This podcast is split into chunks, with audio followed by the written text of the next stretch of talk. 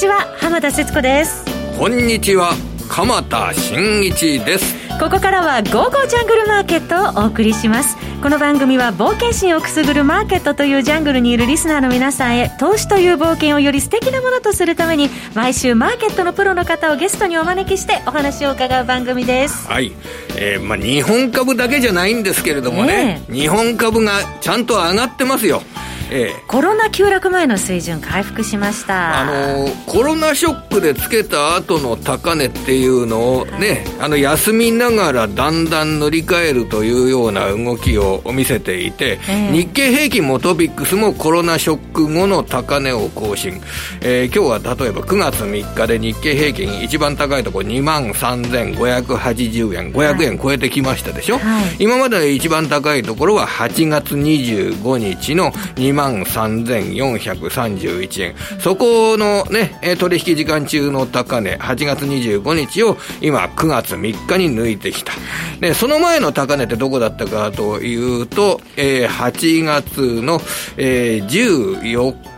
えー、こちらの金曜日でしたよね。ここの高値は8月25日に抜いて、そしてその8月25日の高値は9月3日に抜いてというような形でね、これ10日間ぐらいで、えー、取引時間だけじゃなくて、すべての、日にちで10日間ぐらいでね、えー、だんだん高値を塗り替えるというような、えー、休みながらじわじわ高値を塗り替える、えー、こういった株価の動きになってますね。まあ、一方でニューヨークは強いですね、鎌田さん。まあ、これ、世界的にやっぱり強い市場は、あのアメリカ、特にナスダック市場という形になるんですが、えー、ナスダック市場だけが上がって、他の株は上がらないなんてことはないですからね、はい、まあ、ナスダックの過熱感についていけないという投資家は、えー、例えば世界の投資家のバフェットさんなんかは、日本株の中の良い会社、配当利回りのきっちりして、えー、しっかり経営をしている会社をしっかり買うといういうような、そういう選択をしてますからね、はい、あのそれだけ、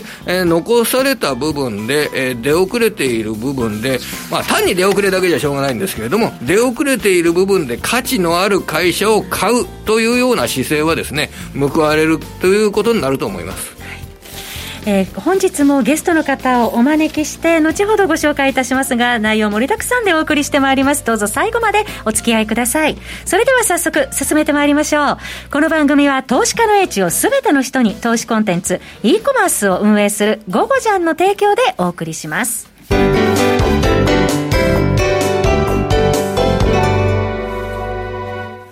え今、鎌田さんからもちらっとその材料のお話ありましたけれども、材料のあった銘柄に素直についていくというような流れじゃないでしょうか。まあ、そうですね。それができるのは、やっぱり世界的に経済がこれから回復していくという、その方向性、企業業績は良くなっていくだろうという、その方向性、その方向性自体には信頼感があり、そういった中でアメリカ中心に世界の、え超金金融緩和状態は相当に長い時間続くという、そういった金融政策の強み、はい、これが合わさってですね、うん、あの世界的に株価というのはじわじわ上がっていくというような展開につながっていくと考えております。はい大切なのは、やっぱり超金融緩和っていうのが続くっていう状況の中で、企業収益や経済の回復の方向性、これが、あの、続くかってことなんですよね。はい、あの、金融緩和はこれ続くっていうのはもうこれ認識されてるわけですよ。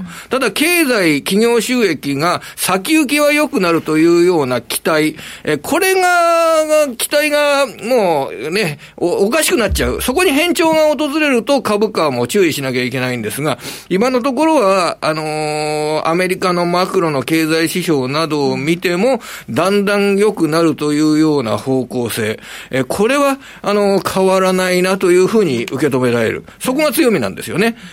で、これ、すごく実際は話しにくい話なんですけれども、はい、やっぱりきっちりそのあたり、あの人間心理面から、あの、話せなきゃいけないなと思ってることは、えー、新型コロナウイルス、はい、これはやっぱり感染するをを防がなきゃいけませんよね。で、経済活動、えー、こちらもやはり人間が生きていくために、経済活動といったものはしっかり行わなければいけませんよね。それで、今、あ例えば、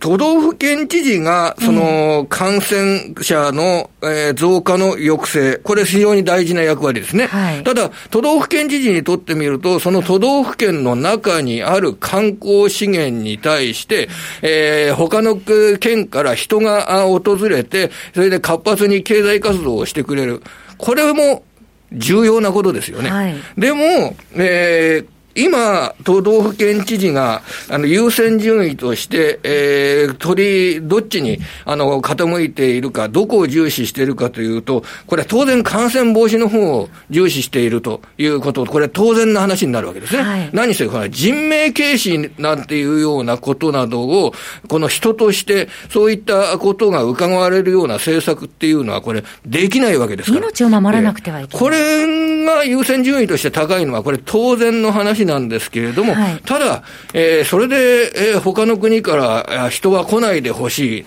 なんていうような状況をずっと続けてたら、その都道府県の観光資源っていうのは、もう完全に廃れてしまいますよ。はい、えー、だからそこは防がなければいけない。で、だんだんただ方向性として、感染のリスクは抑えながら、他の国から人がやってくる経済活動を重視しなければいけないといういうような形に傾いていくだろうというような、そういった方向性っていうのを、実はマーケットっていうのは今、世界的に意識している。感染リスクは抑えながら、リスクは重々頭の中に置きながら、経済活動を止めてはいけない。だからロックダウンをするようなことはもう二度とやらない。そういった社会の変化、心理の変化、これをマーケットは織り込んできているように見えるんですよね。で、日本においての、この足元での象徴的な動きっていうのは、はい、えー、コロナ、新型コロナウイルス、こちらに感染することは、えーえー、抑制するっていうのは当たり前の話なんですが、その感染するリスクに対して、えー、これは、あのー、いいこととか悪いこととか全然言いません。あの、客観的にその感染するリスクに対して、やや鈍感になってってきている面が今、日本の中でも起きているかなというふうに僕自身は受け止める部分があって、それはどういうことかっていうと、昨日の菅官房長官の、はい、えー、記者会見です。はい、あの会場、かなり密でしたね。えー、えー、ちょ人いらっしゃるなっていうふうに感じましたよね。かなり密で、かなり、あの、狭い会場なんでしょうね。で、よりメディアがたくさん予想以上に押し寄せて、カメラとカメラの間なども接近していて、それで質問を何ね、結構長い時間するっていうような、そういう記者会見の場でした。次期総理大臣になる可能性が一番高い人物の記者会見が密になっている。えこの状態を考えると、うーん、ちょっと、これに対して抗議の声ですとかっていうのも、これ出てきてるかもしれませんけれども、ややこの日本の中でのその感染リスクなどは、重々承知しながら、やるべきこと、大切なことはやらなきゃいけないんだなっていうような、そういう人間の行動心理っていうんですかね。はい、そこが僕は今週感じられる部分があったんだなというふうに捉えてるんですけど。マーケットの中でも、やはり、まあ、その先の、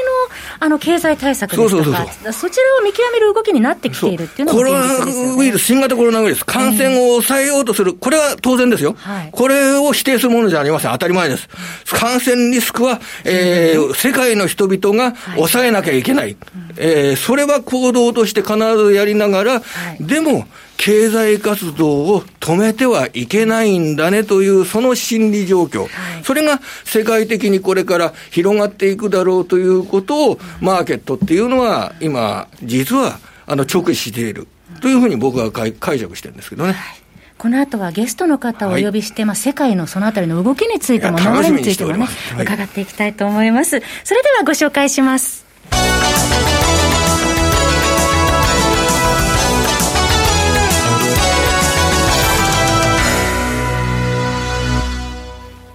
本日日のゲストの方ご紹介しましょう。為替のスペシャリスト、この方です。島力夫さんです。島さん、こんにちは。こんにちは。よろしくお願いします。よろしくお願いします。まあ、直近の動きでいきますと、島さんご登場先月いただいた後からは、先月8月27日に FRB が、はい、あの、ゼロ金利政策の継続へ物価上昇率2%を一時的に超えることを容認するという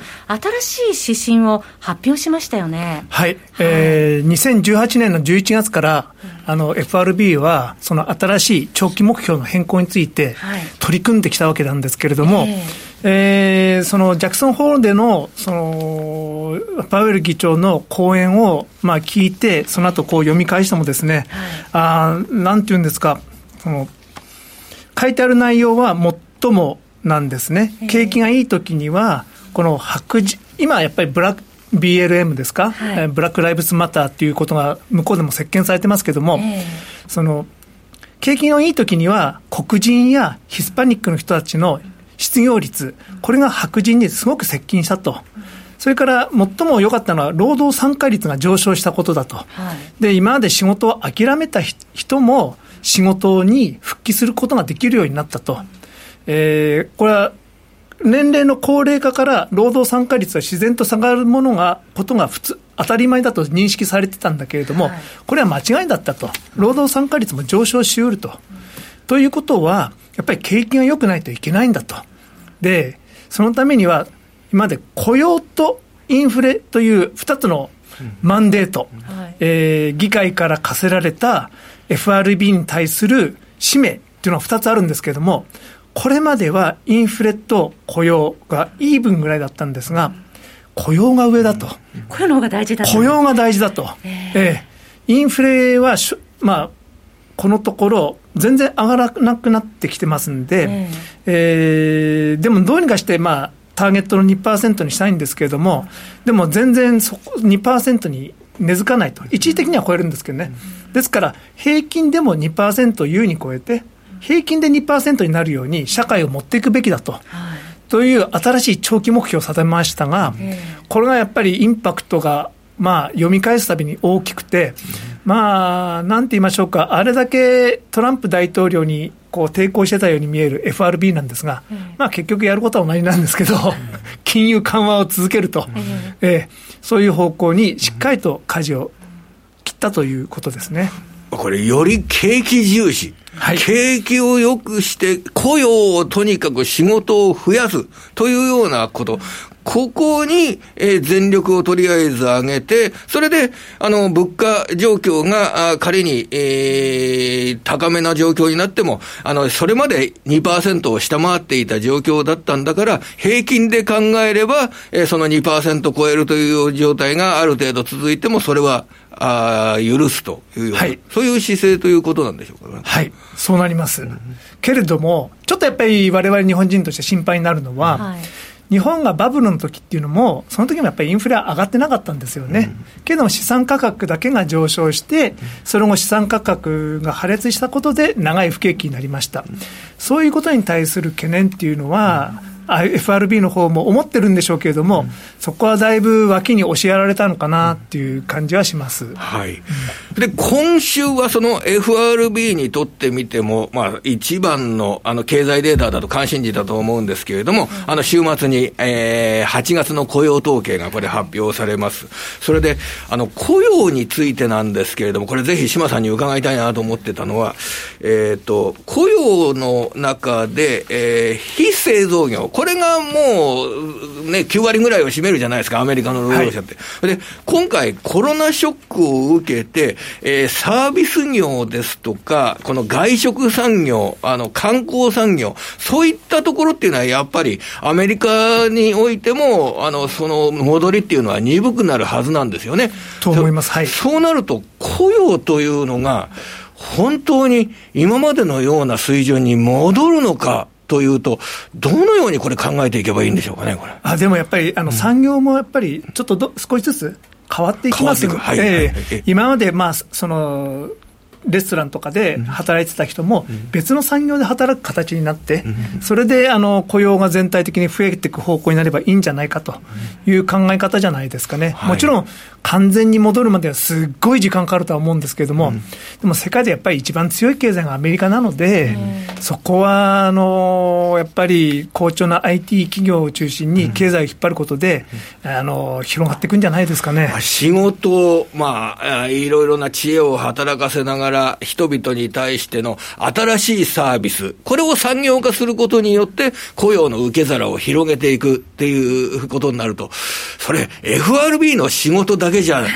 もうちょっと追いつかなくなってきますね、これはね。はっきり言って、FRB の仕事ではないんですけれども、FRB ができることは金融を引き締めるか、緩めるか、どっちか2つしかないんですけどね。けれども、やっぱり景気をもう、とにかく加熱させて、そっちの方向に持っていくのは正しいと。判断したわけですよね。はい。そこであの雇用の話と、これ政治の話も絡めて、えー、いよいよ11月3日、あと2ヶ月で、あの大統領選という形になりますが、その、えー、大統領にとってみても、これ仕事を、新しい大統領にとってみても、アメリカ人の仕事を増やすって、ものすごい、えー、最大の仕事になってくるじゃないですか、これ。はい。これね、えー、大統領どうなるか、議会はどうなるか、政策はどうなるか、えー、そこで通貨、経済はどうなるかっていうような形で、島さんに切っていただきたいんですけど次の大統領選挙は本当に大きいなとは思うんですけどね。うん、えっ、ー、と、まあ、トランプ政策をそのまま続けるのか、うんでもあの民主党の政策に行くのかっていうと,、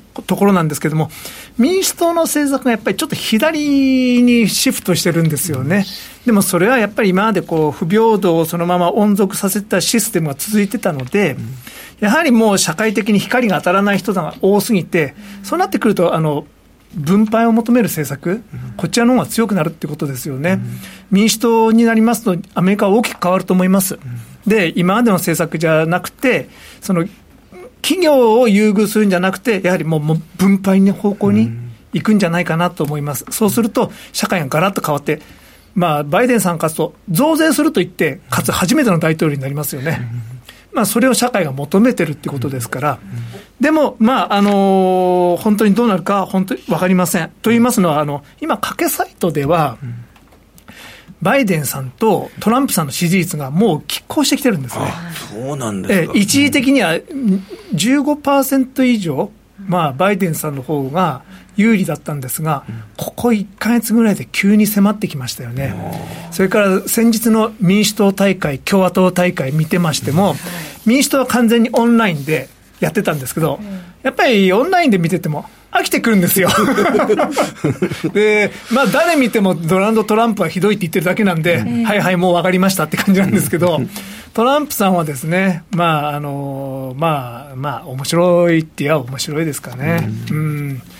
えー、で、まあ、コロナの状況も、アメリカ少しずつ落ち着いてきてますんで、うんはい、コロナが落ち着いてくると、やはりトランプさんには有利になると思います。うんそのうちワクチンの話も出てくるでしょうし、えー、で今のところ、そうすると、大統領が誰になるからというような観点における、えー、投資の決め打ちっていうのは、ちょっとできない状況なんですかね、ちょっとできないなとは思ってるんですが、うん、だからこそあの、バイデンリスクを織り込んでないですよね、市場は。最終的にはなんとかトランプさんが勝つんじゃないかと、やはり金融関係者は、まあ、とにかく税金を少なくして、金利をあの低下させて、株価を押し上げようとする。トランプさんが大好きですから、企業の力よりも分配を重視するっていうと、これ、株式市場にとってみると、完全な悪材料になりますよね、その 観点で。いや、完全な悪材料なんですけども、そのでも、世の中の多くの人にとっては、株が上がっても関係ないので、えあの自分の生活にはですね、ダウが3万になっても4万になっても、自分の生活は厳しいっていうのは分かってるのですから、そういう人たちはやっぱりバイデンに投票するんじゃないですかね。民主主義が一人一票なので。はいで、えー、これ、やはり時節柄、その日本の場合、日本の場合もですね、この安倍総理大臣の時期、まだもちろん総理大臣現役ですけれども、安倍総理大臣は、あの、企業の力を強くするというようなことに力点を置いた総理大臣として捉えられてきたかと思うんですが、その安倍総理大臣の交代と金融マーケット、えー、これはどういうふうに、えー、捉えればよろしいですかね？菅官房長官であれば、うん、安倍さんの政策そのまま継続なので、うん、市場関係者の方々安心なんじゃないですかね。うんあの特に菅さんはもっと加速するんじゃないかなと僕は個人的には思っております。うん、というのは菅さんの考え方って割と竹中さんに近いので、うん、まあ、竹中さんっていうと、まあ、嫌いな人もたくさんいらっしゃると思うんですけれども、やはり競争より、あの、アベノミクスっていうのは、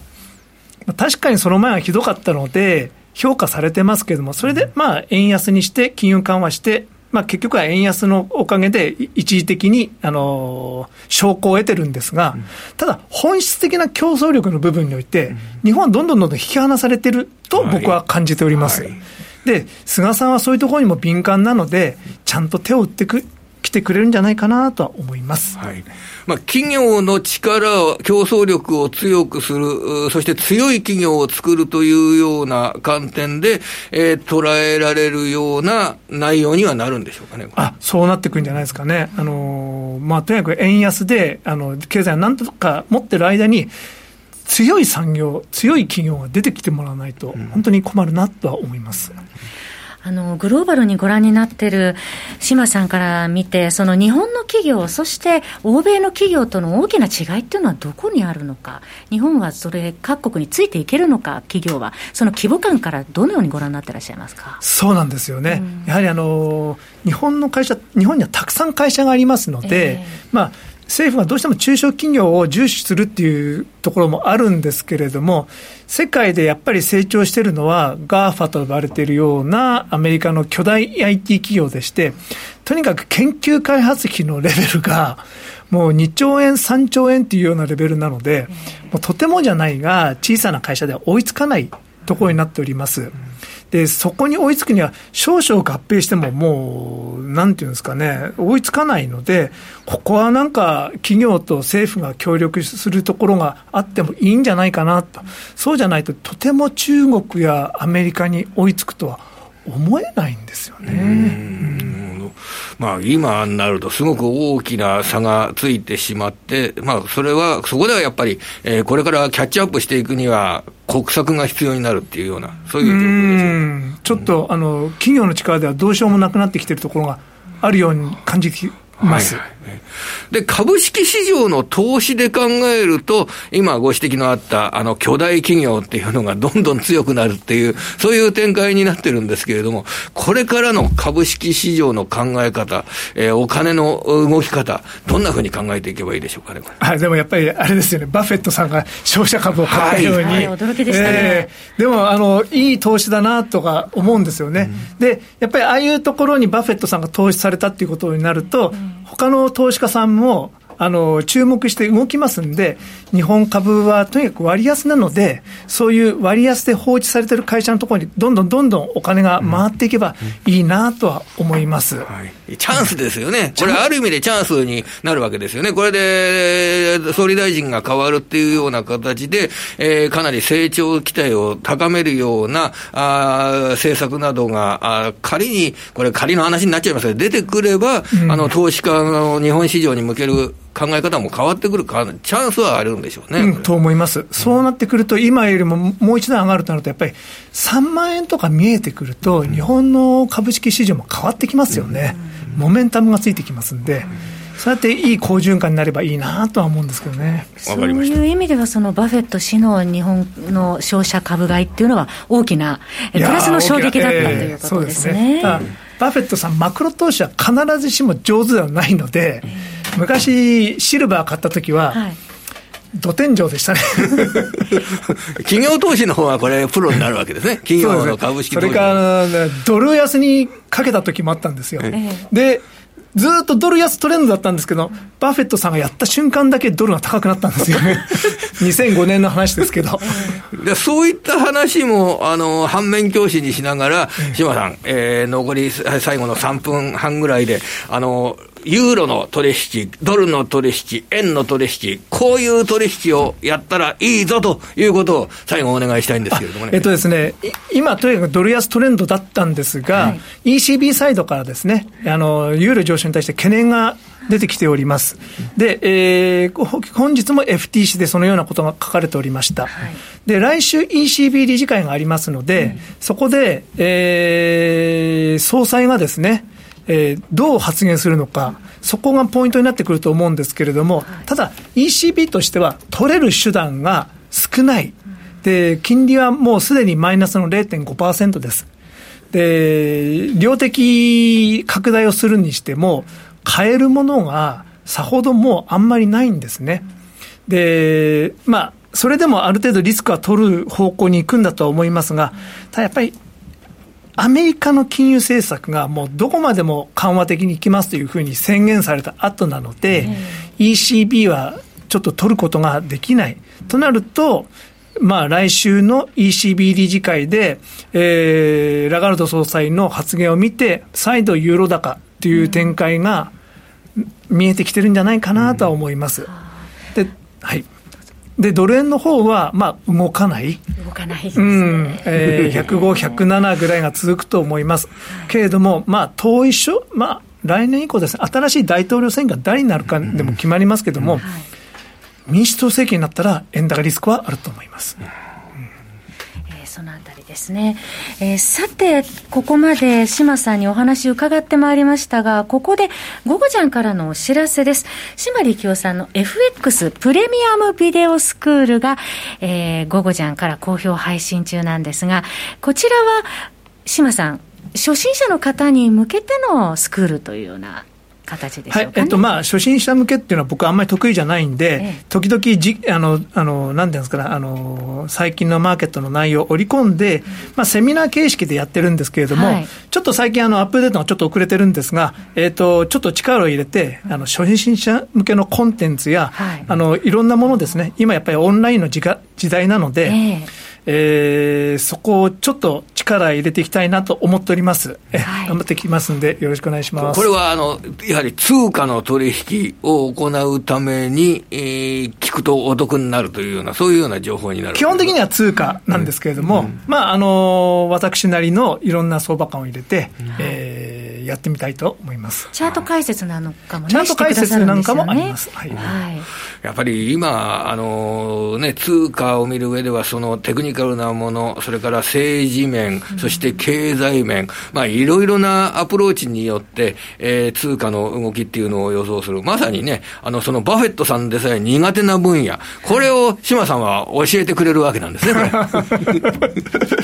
世界一の投資家を前にしてですね、あの、えーそれ以上という言葉は出るわけはないんですけれども、あの通貨の取引はですね、えっと、やっぱり日々新しくてですね、本当に昔の常識がどんどんどんどん通じなくなってきております。でも、そういうのをアップデートしつつ、えー、新しい考えを入れながら、えー、やっていきたいなとは思っております。島さんが生涯役立つ分析力を伝授してくださいます。月額3500円で好評発売中です。島力夫さんの FX プレミアムビデオスクール。詳細は、えー、ゴゴジャンのホームページをご覧になってください。えー、本日のゲストは、為替のスペシャリスト、島力夫さんでした。島さんどうもありがとうございました。ありがとうございました。そろそろお別れのお時間です。そうですね、島さんのお話、今日伺いましてね、はい、やはり、あのー、この大統領選ですとかを控えての大きな時代の変化っていうんでしょうかね、はい、そこで、えー、新しいトレンドがどうなってくるのか、えー、これからの注目点になると考えて考え改めて考えた次第でした。どんどんね情報もアップデートしていきたいと思います。鎌田さん今週もどうもありがとうございました。それでは皆さんまた来週この番組は投資家の英知をすべての人に投資コンテンツ e コマースを運営する「ゴゴジャン」の提供でお送りいたしました。